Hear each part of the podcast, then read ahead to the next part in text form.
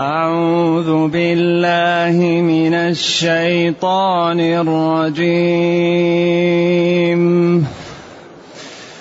وكذلك نجزي من أسرف ولم يؤمن بآيات ربه.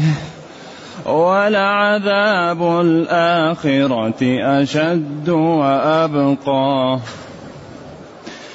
أفلم يهد لهم كم أهلكنا قبلهم من القرون يمشون في مساكنهم إن في ذلك لآيات لأولي النهى ولولا كلمة سبقت من ربك لكان لزاما لكان لزاما وأجل مسمى.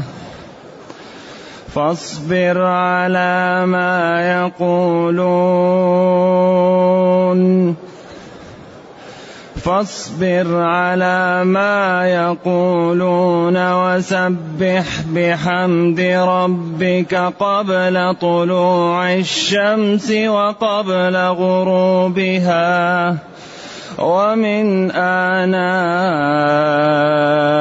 الليل فسبح وأطراف النهار لعلك ترضى. ولا تمدن عينيك إلى ما متعنا به أزواجا منهم زهرة الحياة الدنيا لنفتنهم فيه ورزق ربك خير وأبقى. وأمر أهلك بالصلاة واصطبر عليها. لا نسألك رزقا. لا نسألك رزقا. نحن نرزقك. والعاقبة للتقوى. وقالوا لولا يأتينا بآية من ربه أولم تأتهم بينة ما في الصحف الأولى ولو أنا أهلكناهم بعذاب من قبله لقالوا ربنا لقالوا ربنا لولا أرسلت إلينا رسولا. لقالوا ربنا لولا أرسلت إلينا رسولا فنتبع آياتك من قبل فنتبع آياتك من قبل من قبل أن نذل ونخزى قل كل متربص فتربصوا فستعلمون من أصحاب الصراط السوي ومن اهتدى. الحمد لله الذي أنزل إلينا أشمل كتاب وأرسل إلينا أفضل الرسل وجعلنا خير أمة أخرجت للناس. فله الحمد وله الشكر على هذه النعم العظيمة والآلاء الجسيمة والصلاة والسلام على خير خلق الله وعلى آله وأصحابه ومن اهتدى بهداه. أما بعد فإن الله تعالى يقول وكما فعلنا بمن انحرف عن ديننا ما فعلنا؟ نفعل بمن أسرف. وكذلك نجزي من أسرف. كذلك للتشبيه. كأي مثل ذلك. نجزي نكافئ. ونعطي الأجرة. لمن أسرف يعني وقع في الإسراف. أسرف إذا وقع في الإسراف. أنجد إذا وقع في النجد. أفعل إذا وقع في الشيء. تقول أسرف إذا حصل في الإسراف. أنجد إذا طلع. أسرف يعني وقع في الإسراف. ومن أكبر الإسراف الكفر والشرك وترك الواجبات وفعل المحرمات. أي نكافئ من أسرف. عياذا بالله بالشقاء. ومن أعرض عن ذكري فإن له معيشة ضنكا في الدنيا. ويحشر يوم القيامة أعمى. و وقد نجازيه بالهزيمة والأسر والعبودية. كما حصل لكثير من قريش لما دعاهم نبيهم وهم يعلمونه ويعرفون صدقه وأمانته. وقال لهم أنا رسول ودليلي هذا الكتاب فعجزوا أن يأتوا بمثله وتركوا محاولته لاتيان بالكتاب واختاروا القتال. فيما حصل لهم يوم بدر. نعم. لتحسونهم بإذنه. يعني قتلوهم وهزموهم وأسروهم.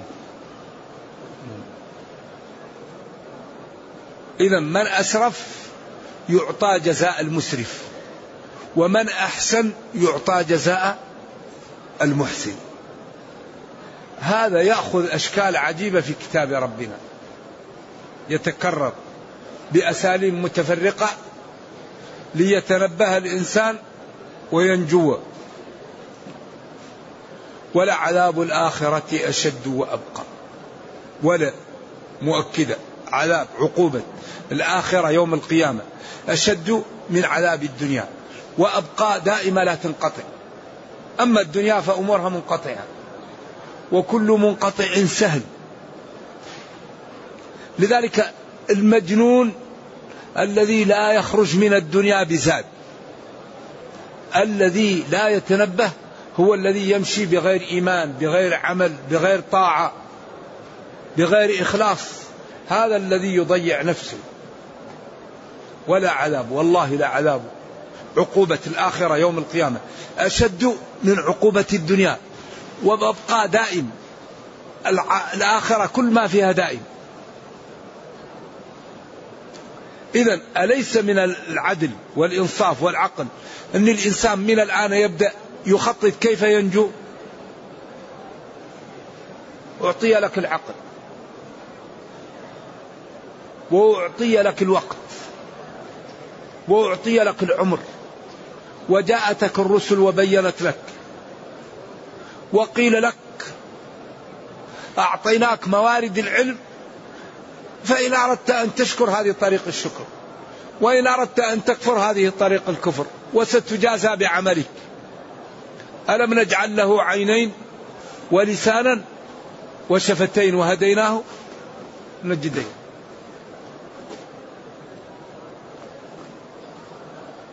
يعني أخرجكم جل وعلا من بطون أمهاتكم لا تعلمون شيئا وجعل لكم السمع. والأبصار والأفئدة لعلكم إيش؟ تشكرون.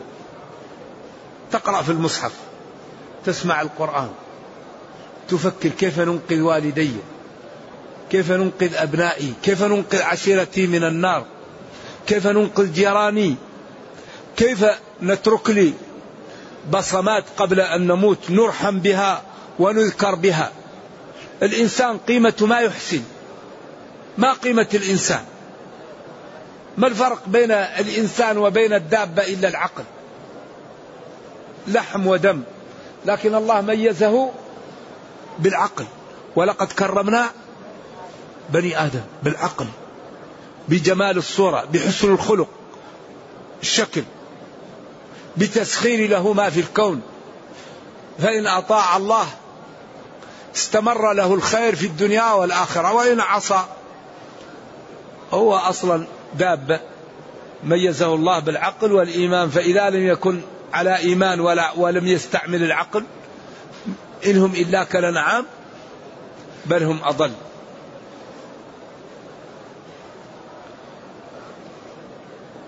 إذا هذا الكلام لا عذر بعده. ولذلك يقول لك والله لعذاب الآخرة أشد من عذاب الدنيا وأبقى دائم. ثم يقول لكفار قريش أفلم يهدي لهم؟ كم أهلكنا قبلهم من القرون يمشون في مساكنهم ألم ينتبهوا؟ ألم يتعظوا؟ ألم يفكروا؟ فيهديهم ذلك إلى خطورة تماديهم على الكفر فإن ذلك يجعلهم يحل بهم. يحل بهم. ما حل بالأمم السابقة التي يمرون على آثارها مهلكة في مسيرتهم في الصيف ومسيرتهم في الشتاء. يمرون بتلك القرى التي أهلكت بسبب كفرها. ألم يدلهم ذلك ويوضح لهم خطورة ما هم عليه من الكفر والتمادي والتعنت؟ أفلم يهدي لهم؟ ما يرونه وما يظهر لهم. كم أهلكنا قبلهم من القرون يمشون في مساكنهم؟ كم للتكثير وهي استفهام. بعضهم قال فاعل وهذا بعيد وإنما هي مفعول به. أهلكنا كثيرا.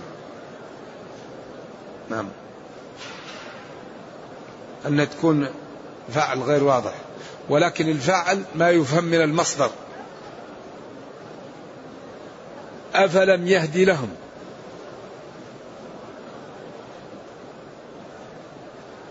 نظرهم أو تفكرهم؟ أو الهداية. أفلم تهدي لهم الهداية؟ كم أهلكنا؟ أو أفلم يهدي لهم تفكرهم أو تأملهم كم أهلكنا قبلهم؟ أهلكنا كثيرا من القرون. يمشون في مساكنهم. إن في ذلك لآيات لأولي النهى. ألم ينتبه كفار قريش ويروا ما حل بالأمم الكافرة من قبلهم؟ فيكون ذلك سببا في إقلاعهم وتوبتهم ورجوعهم عما هم عليه من الكفر. إن في ذلك الذي فعلنا بهم لدلالات وآيات لأصحاب العقول.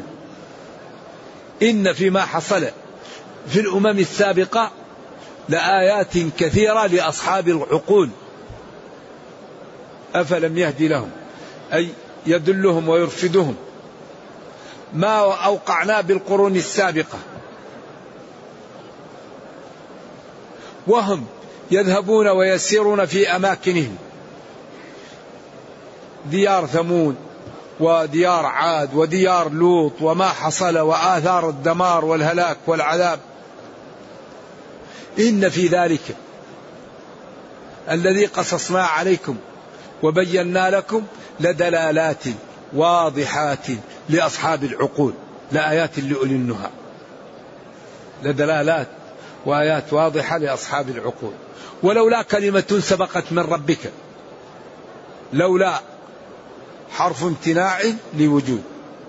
ولولا كلمة سبقت من ربك لكان العذاب ملازما لهم وملاصقا ومباشرا لهم. ولكن سبقت أن ما كتبه في اللوح المحفوظ لا يتغير. وأن رحمته سبقت غضبه. وأنه لا يعجل على الناس العذاب. يؤخرهم ولولا ما سبق في علم الله تعالى أنه لا يأتي شيء إلا في وقته لعجل لهم العذاب وجاءهم في الوقت الذي طلبوه ولم يتأخر عنهم لتعنتهم وكفرهم وكذبهم. إذا ولولا ما كتبه الله في اللوح المحفوظ وسبق في علمه أن لكل أجل كتاب. كل شيء له وقت. لكان العذاب ملازما لهم وواقعا عليهم في الوقت الذي طلبوه أو وقع منهم التعنت والكفر والعناد. ولولا كلمة سبقت من ربك لكان لولا كلمة سبقت من ربك وأجل مسمى لكان العذاب لزاما. قيل في الكلام تقديم وتأخير. أي ولولا كلمة سبقت من ربك وأجل مسمى لكان العذاب لزاما.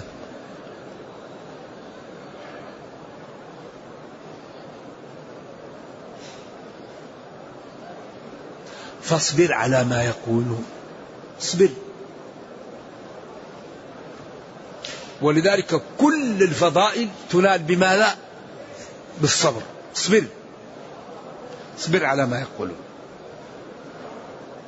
ساحر شاعر كاهن مجنون أضغاث أحلام بل افتراه بل هو شاعر. اصبر على ما يقولون.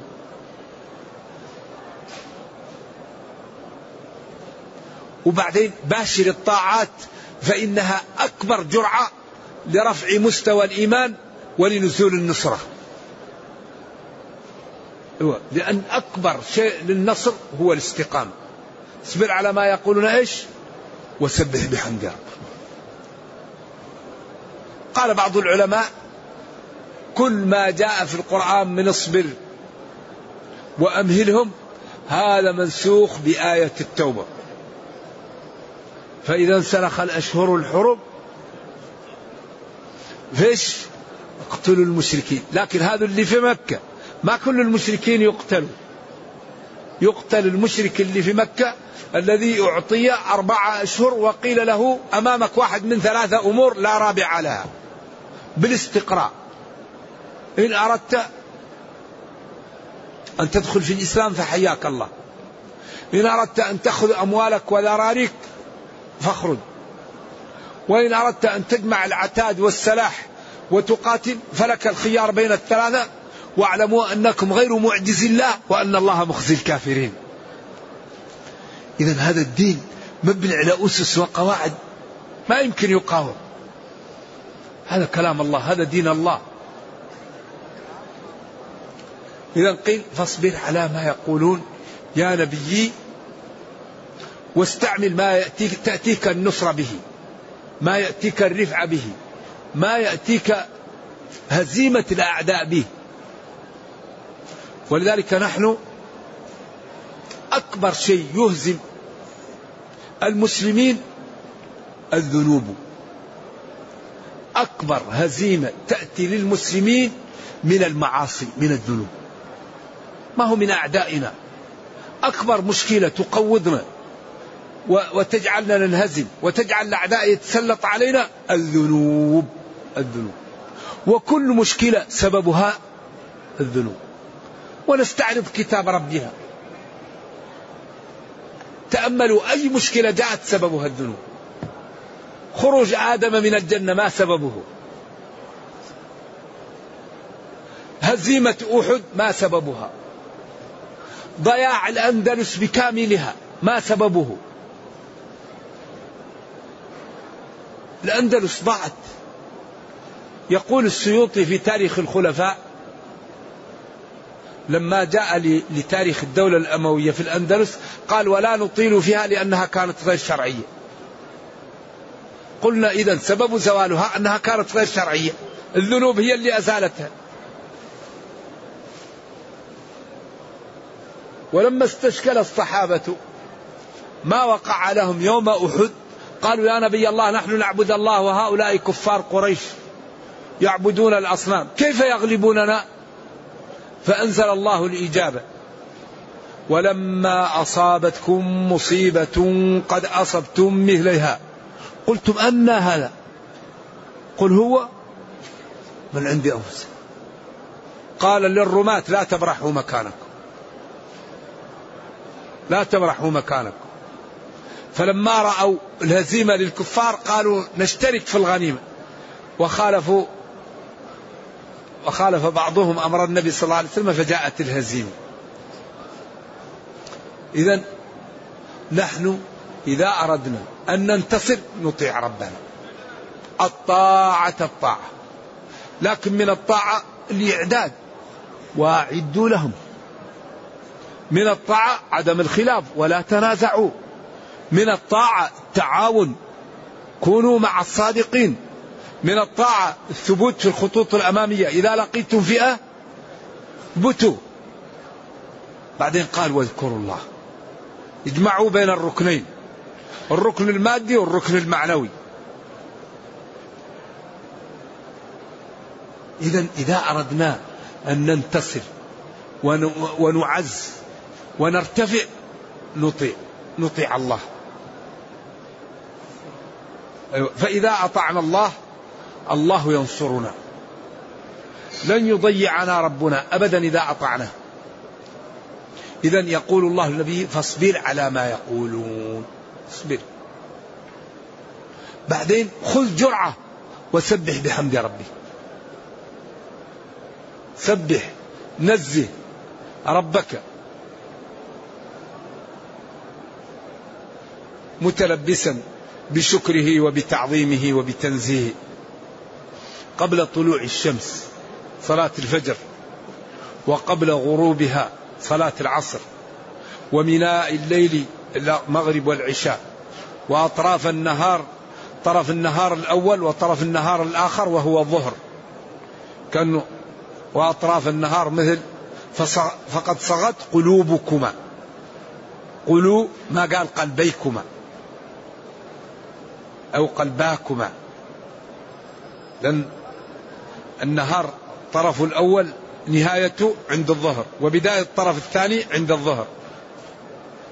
وأطراف النهار كأنه جعل الظهر في الأطراف وأقل الجمع في المشتهر الاثنان في رأي الإمام الحميري.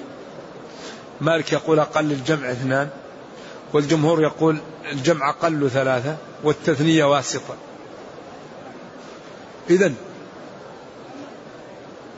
صلي ودم على الصلاة لأنها أكبر قوة للإيمان. أكبر شيء ينصر المسلمين الصلاة. ما في مثل الصلاة. يقوي البدن يكثر المال ينشط يطرد الشيطان يأتي بالانشراح يأتي بالسعادة. ما فيه مثل الصلاة. لذلك الآن العالم يقول الرياضة الرياضة الرياضة. ولذا لم يتريض الإنسان إيش؟ يتعب. نحن عندنا رياضة فرضها علينا ربنا. كل يوم كم؟ خمس مرات. بعدين لابد من إيش؟ من تسخين قبلها بالوضوء. يتوضأ. حتى ينتبه. وبعدين يصلي من النافلة ما ما استطاع. بعدين يركع. الظهر لا يصوبه ولا يصوبه. يخليه كذا. بعدين يقف يركع على سبع أعضاء بعدين يجلس. فكل خلية في الجسم تستفيد ويبقى الرصيد كبير ولا تفقع عين ولا تكسر ظهر ولا تكسر سن. آه دين دين ممتاز نظام راقي لكن نحن نائمون. نحن نائمون. كل ما اكتشفوهم شيء نقول هذا هو في كتابنا. لكن لا نبدأ نحن نكتشف. الآن اكتشفوا أن الهرمون المؤنث لا لا ينبت إلا تحت الستر. ولذلك الله قال يدنين عليهن من جلابيبهن. قبل 14 قرن يدنين عليهن لأن المرأة إذا لم تستر جسمها ماتت الهرمونات التي تجعل الجسم ناعم. ونبت الشعر وجاءت العضلات فلم تشتهى المرأة فلم يبقى لها زوج ولا أولاد. لأنها ترجلت فإذا ترجلت المرأة لا يشتهيها الرجال فتبقى بدون أولاد وبدون زوج. لأن قال يدنين عليهن حتى تحتفظ من الفاحشة وتحتفظ بأنوثتها. من يدري عن هذا؟ كل ما أمر الله بشيء قال اغمسوا الذبابة في إيش إذا وقع الذباب في قالوا هذا كلام في السبعينات وجاءوا الزنادقة والملحدين الآن ثبت طبيا. أن عندها كيس يعقم ما حولها. إذا ولغ الكلب في إناء أحدكم فيغسله سبعا أولاهن أو أخراهن بالتراب. قالوا فيروس الكلب لا يقتله مثل التراب. دين دين عجيب الإسلام. كل ما ما يأمر بشيء يفتح ويقول هذا موجود في كتابكم بس أنتم نائمون. حري بنا أن أن نبدأ نكتشف من كتابنا. ونسبق غيرنا. ونهتم بأمورنا. لكن المسلمين مشكلتهم أنهم يزهدون في العقول. أكبر مشكلة يعيشها العالم الإسلامي الزهد في العقول. لا بد أن نشيع بين الاهتمام بالعقول الاهتمام بالعلم الاهتمام بالاستشارة. ما في شيء يجعل الأمم تنضج وتزدهر مثل العقول. لذلك كل سنة العالم الإسلامي يصرف على التعليم العالي أربعة بلايين دولار. وتذهب إلى الغرب باردة. طيارون رياضيون علماء ذرة أطباء علماء مختبرات مهندسون. أنواع الهندسة ويأخذها الغرب باردة لأن المسلمين يزهدون في العقول. إذا ينبغي أن نشيع بيننا الاهتمام بالعقول والبذل للإبداع. كيف نترقى ونحن لا نبذل للإبداع؟ يكون فيه أكثر شيء ينبغي أن يصرفه المسلمون على الإبداع. كيف نقوي الطب؟ كيف نقوي الهندسة؟ كيف نوضح الفقه وأصول الفقه؟ والقواعد. نبذل للإبداع حتى نترقى. أما يكون شغلنا الشاغل يعني مع بعض. آه انتبه من فلان وتمشي مع فلان وبعدين تجد النفرة بين المسلمين. هذه مشكلة. لذلك ينبغي أن تعلو هممنا حتى نكون في المكان اللائق بنا. ربنا يصفنا بقوله تعالى كنتم إيش؟ خير أمتي. كنتم خير أمتي ينبغي هذه الخيرية لا تنقطع. تأمرون بالمعروف وتنهون عن المنكر وتؤمنون بالله. إذا يقول جل وعلا إذا قم الصلاة. ومن آلاء الليل فسبحوا وأطراف النهار. إذا أكبر دعاء هي العبادة طاعة. ومن أكبر ما يقوي المسلم الصلاة. ولذلك لا توجد عبادة إلا وتسقط والعقل موجود إلا الصلاة. كل العبادات الصوم يسقط الحج يسقط الزكاة تسقط. لكن الصلاة لا تسقط إلا عمن فقد العقل. ما دام العقل موجود الصلاة واجبة. تؤديها بأي طريقة؟ لذلك قال بعض العلماء هذا لا يعهد الله في الإيمان. إذا من تركها فقد كفر. العهد الذي بيننا وبينهم الصلاة. فمن تركها فقد كفر. ليس بين العبد أو الشرك إلا ترك الصلاة. من ترك الصلاة فهو مع فرعون وهامان وقارون وأبي بن خلف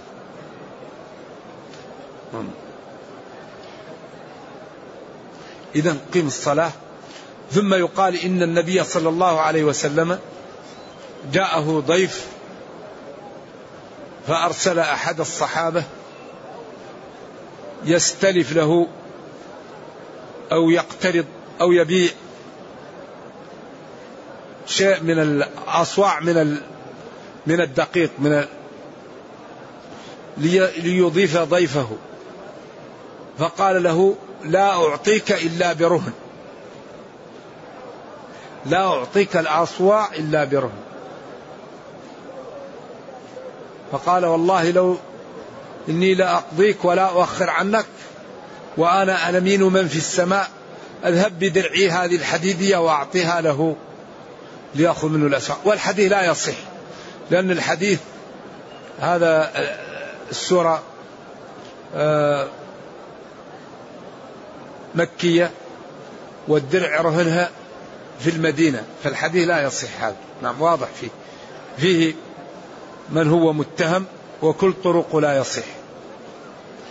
إذا ولا تمدن عينيك. هذا قال المفسر أنه سبب النزول ولكن الله ينزل على نبيه يعلمه ولا تمدن عينيك. ما قال تنظر لأن المد شيء زيادة على النظر لأن النظر قد يأتي عرضا. لكن مد النظر للانتباه والتطلع. مد أي مد عينه إلى نظر بتأمل وتطلع. لا تكون هذا. أما النظر العادي ما ينظر. ولا تمدن عينيك إلى ما متعنا أعطينا به أزواجا منهم من الكفار زهرة الحياة الدنيا. لنفتنهم فيه. ورزق ربك خير وأبقى. هذا أمر للنبي صلى الله عليه وسلم وتعليم لأمته لأن المسلم لا يتعلق بالدنيا وينظر إليها لأن الدنيا زائلة ومتاع قليل والآخرة هي الحيوان وإن الدار الآخرة لهي الحياة الباقية. قل متاع الدنيا قليل والآخرة خير لمن اتقى ولا تظلمون فتيلا. فالذي يمد عينه للدنيا ويتطلع لها فهي زائلة وليست باقية. يتسبب في الحسد ويتطلع لما ليس عنده ويحتقر نعم الله التي أعطاه فيكون ذلك سببا في شقائه وفي ازدرائه لنعم الله. ولذلك في الأثار فلينظر الإنسان إلى من دونه. إذا تنظر إلى من دونك في الخلقة وفي المال وفي العلم حتى تشكر ربك. إذا نظرت إلى من هو فوقك ازدريت ما عندك من النعم وهذه مصيبة. ولذلك لا ولا تمدن عينيك إلى ما متعنا به أصنافا منهم أنواعا من الناس. فإن ذلك زارة الحياة الدنيا لنبتليهم ونختبرهم به. لذلك هذا المال هو فتنة. إلا من جمعه من حله وصرفه في حله. المال لاثنين أو لأربعة. رجل أعطاه الله فقها وأعطاه مالا فعمل في المال على ضوء الفقه. ورجل لم يعطه الله مالا وأعطاه فقها فقال لو أن لي مثل مال فلان فهما في الأجر سواء. إنما الأعمال بالنيات. غني وفقير هما في الأجر سواء لأن هذا الفقير قال لو أن لي مال فلان فعلت مثله فهما في الأجر سواء والله أعطاه مالا ولم يعطيه فقها فبذر وأفسد. ورجل لم يعطيه فقها ولم يعطيه مالا فقال لو أن لي مال لفعلت فيه مثل ما فعل هذا السفيه فهما في الوزر سواء إذا المسلم لا ينوي إلا خيرا ولا يعمل إلا خيرا. إذا يقول لنبيه ولا تتطلع إلى ما متعنا أعطيناهم من المتع الحياة الدنيا زهرة. قيل زهرة بدل من متعنا أو منصوبة بفعل محذوف. أعطيناهم وجعلنا لهم زهرة.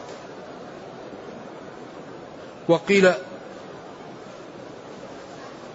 ما ناب عن المطلق من متعنا وقيل حال. الإعرابات كلها إيش؟ كلها جائزة. ولا تمدن عينيك إلى ما متعنا به أزواجا منهم في حال كونه يعني زينة للحياة الدنيا. أو ولا تمدن عينيك إلى ما متعنا به أزواجا منهم تمتيعا التمتيع هو زهرة الحياة الدنيا. أو إلى ما متعنا به أزواجا منهم وأعطيناهم زهرة الحياة الدنيا. كله ماشي. بعدين لنفتنهم فيه.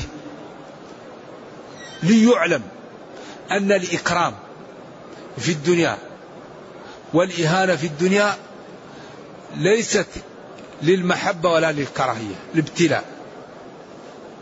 الذي عنده مال هذا ابتلاء الذي عنده فقر ابتلاء الذي عنده صحة ابتلاء الذي عنده ضعف ابتلاء.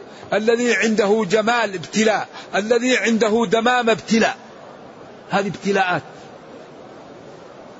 ونبلوكم بالشر والخير فتنة ابتلاء. حتى يصبر. من أعطي ما لا يريد فترتفع درجته. وحتى يشكر من أعطي فترتفع درجته. أو يبطر من أعطي النعم فيوبق. أو يك لا يصبر ويتسخط فيوبق إذا هذه ابتلاءات ليبلوكم أيكم أحسن عملا. خلق الموت والحياة ليبلوكم أيكم. ولا يزالون مختلفين إلا من رحم ربك. ولذلك خلقهم للاختلاف وللرحمة. فلذلك العبد يكون مطيعا لربه. فإن وجد نعمة شكر وحمد الله ودعاه أن يزيده وإن وجد نقمة صبر وسأل الله تعالى أن يرفعها عنه وأن يعوضه ما أصابه. لأن المسلم أمره عجيب وليس ذلك لغير المسلم. إن أصابته سراء شكر فكان خيرا له وإن أصابته ضراء صبر فكان خيرا له وهذا لا, لا يكون إلا للمسلم. فالمسلم دائما يغري في الخير.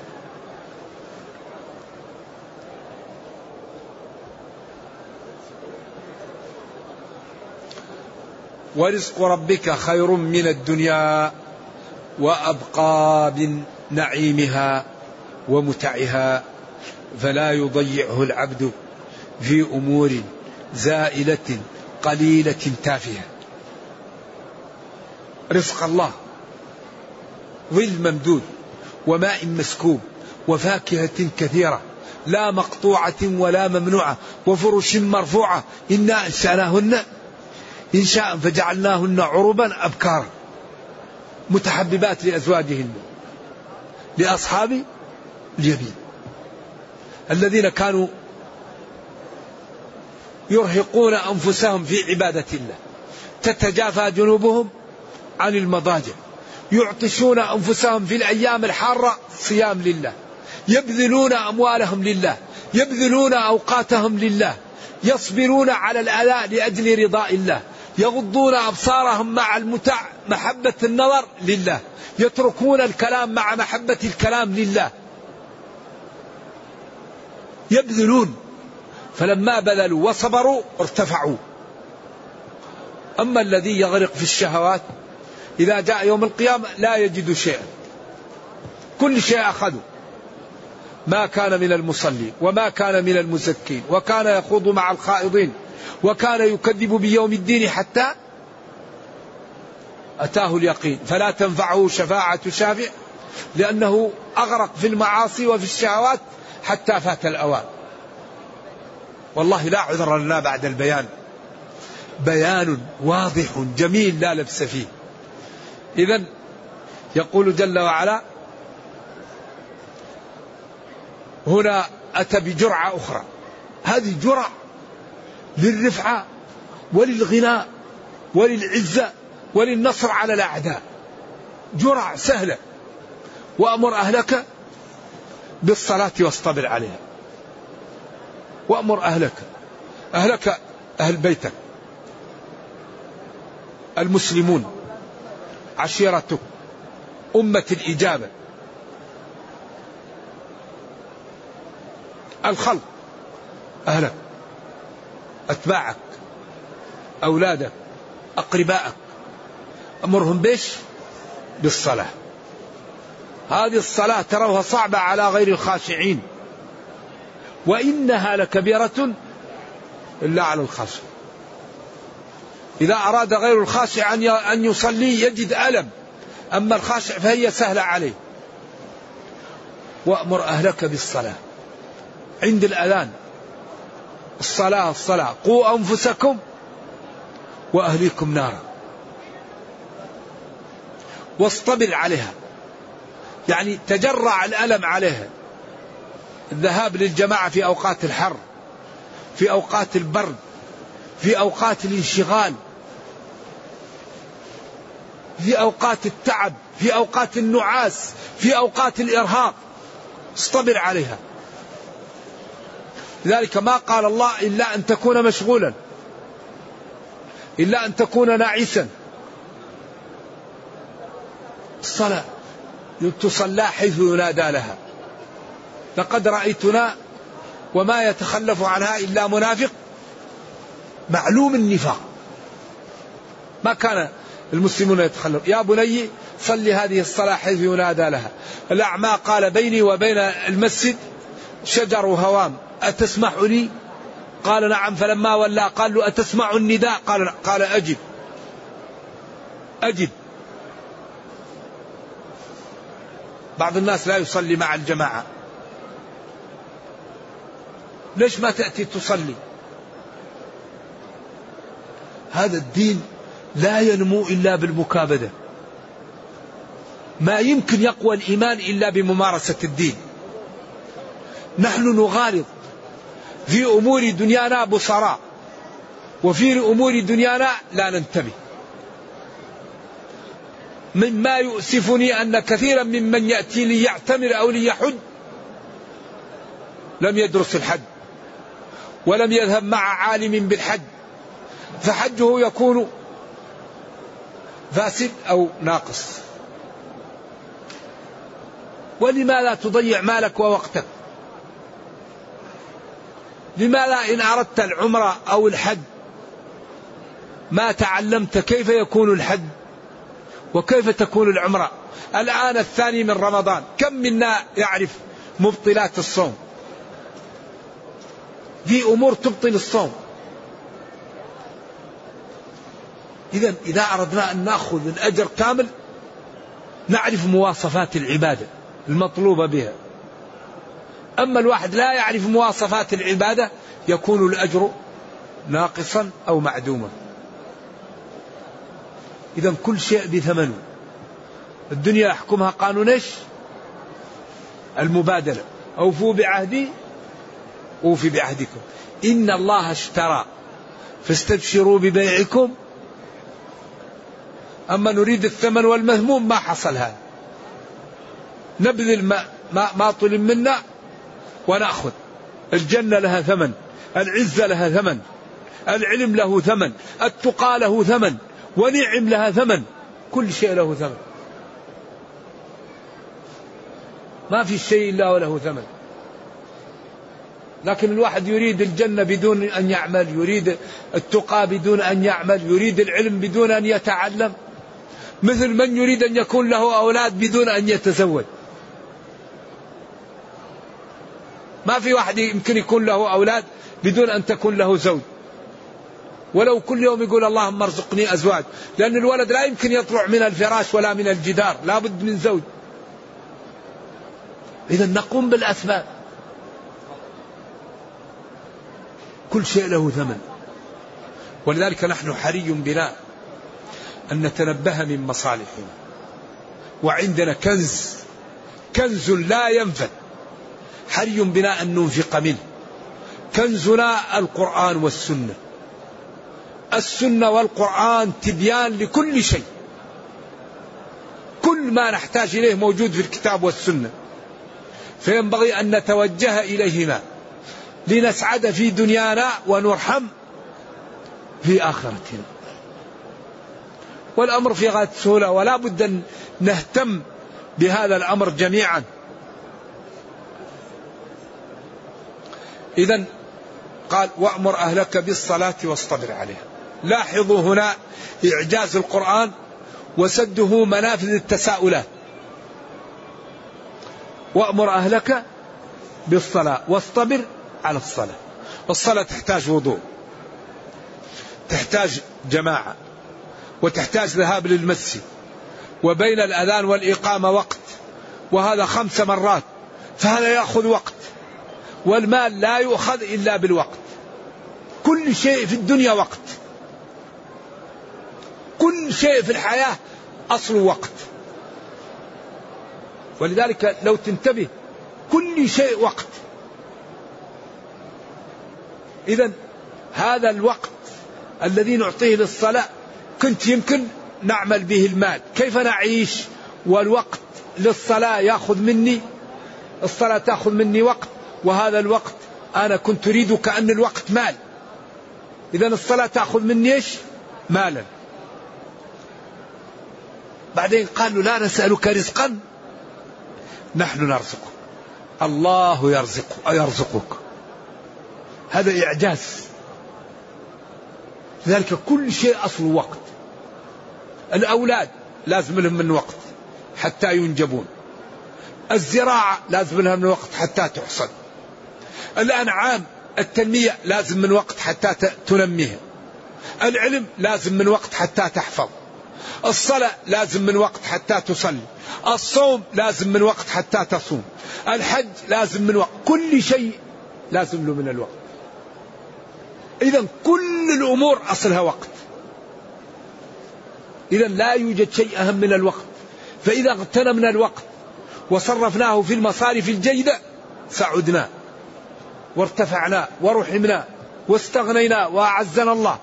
وإذا ضيعنا الوقت إيش؟ ضيعنا كل شيء. لذلك من هم الخاسرون؟ الذين خسروا أنفسهم وأهليهم يوم القيامة؟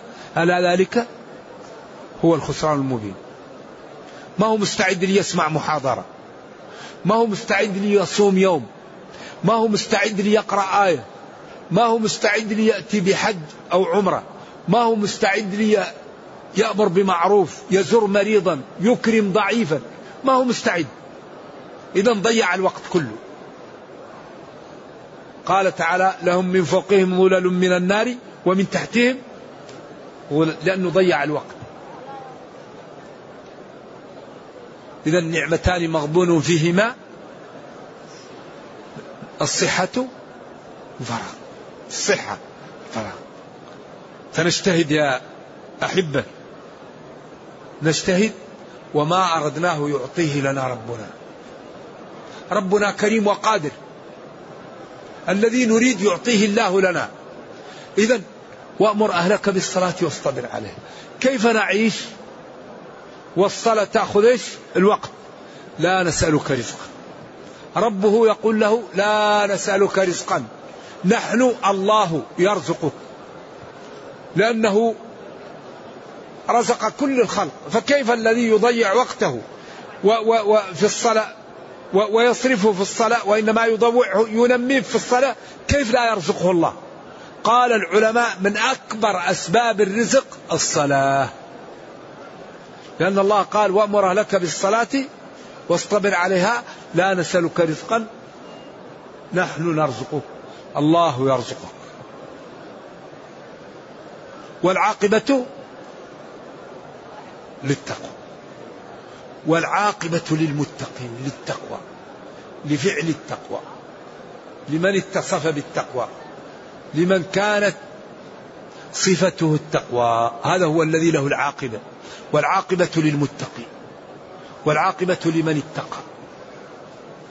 إذا النتائج ونهايات الأمور هي للمتقي.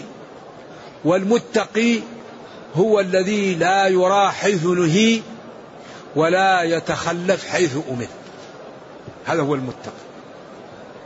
والمتقي ضمن الله له أمرين. أن يصلح له دنياه وأخراه. المتقي ضمن الله له أن يجعل له من كل ضيق مخرج. المتقي ضمن الله له أن يجعل له نور يبصر به الأمور. المتقي يحميه الله. المتقي إذا عاداه شخص دمره ربه. من عادى لي وليا فقد آذنته بالحرب إذا فلنكن من المتقين.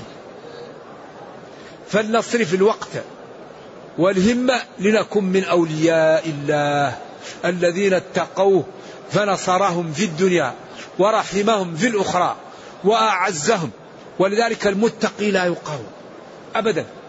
إذا اتقى العبد ربه لا يقاوم أبدا. لأن من التقى عدم الخلاف. من التقى الإعداد من التقى التعاون من التقى الثبات من التقى ذكر الله من التقى أن الإنسان يعرف الطيبين ليتعاون معهم كونوا مع الصادقين. فالعبد إذا اتقى الله لا يغلب أبدا. وكل غلبة وهزيمة للمسلمين سببها عدم التقوى المعاصي. بل كل مشكلة في الكون سببها المعاصي. قل هو من عندي أنفسكم. ظهر الفساد في البر والبحر بما كسبت أيدي الناس.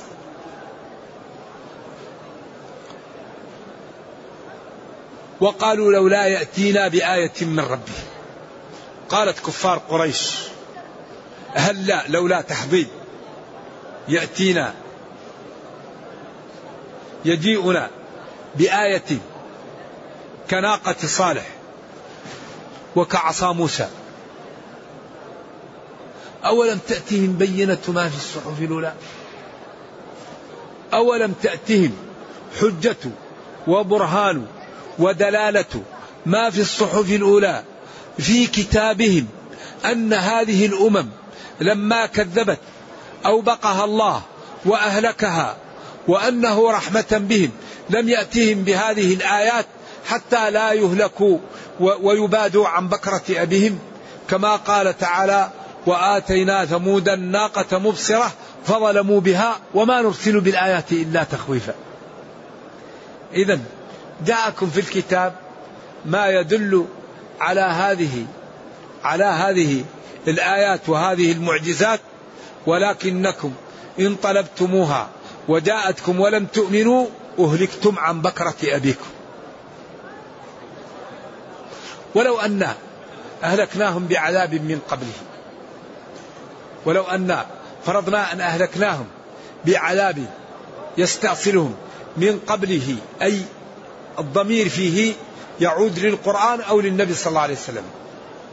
من قبل بعثة محمد صلى الله عليه وسلم والبيان لهم لقالوا ربنا لولا أرسلت إلينا رسولا فنتبع آياتك.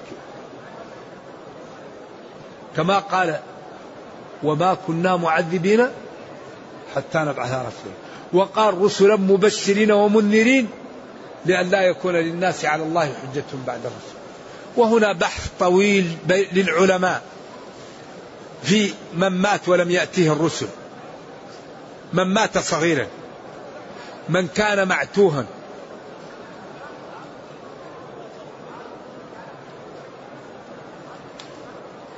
ومن لم يأته رسول. أهل الفترة. هؤلاء اختلف فيهم العلماء. وأقوى ما يقال في ذلك أن توقد لهم نار يوم القيامة ويؤمرون باقتحامها. فمن كان في علم الله أنه من أهل الجنة يمتثل ومن كان في علم الله أنه من أهل النار يمتنع وتقوم عليه الحجة.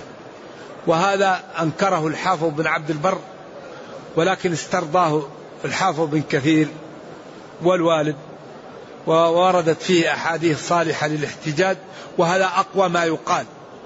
لأن الله لا يعذب إلا بعد قيام الحجة. قال وما كنا معذبين حتى نظر. وقال ولو, ولو أنا أهلكناهم بعذاب من قبله لقالوا ربنا لولا أرسلت إلينا رسولا. وقال رسلا مبشرين ومنذرين لئلا يكون للناس على الله حجة بعد الرسل. وقال في حق أهل النار كلما ألقي فيها فوج سألهم خزنتها.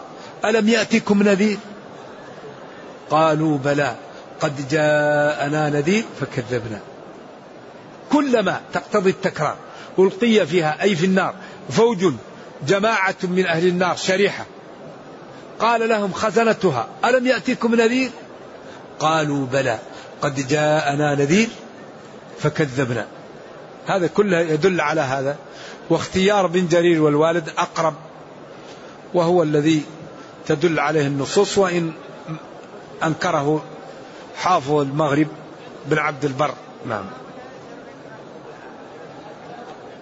فنتبع آياتك من قبل أن نذل ونخزى.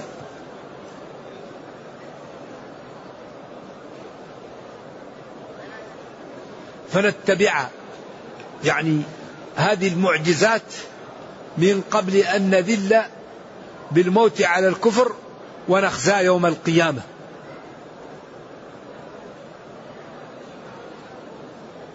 لأن أكبر ذل أعوذ بالله من يموت على الكفر يكون في قبره أعوذ بالله العقارب والمشاكل. ثم قال قل كل متربص. نحن وأنتم ننتظر. قل كل منا متربص منتظر. أينا عنده الحق؟ نبيي وما جاء به وأتبعه أما الكفرة وأصنامهم وما يعبدونه. فتربصوا انتظروا أمر للتهديد والتخويف. فستعلمون عند القيامة من أصحاب الصراط السوي ومن اهتدى. نحن أم أنتم؟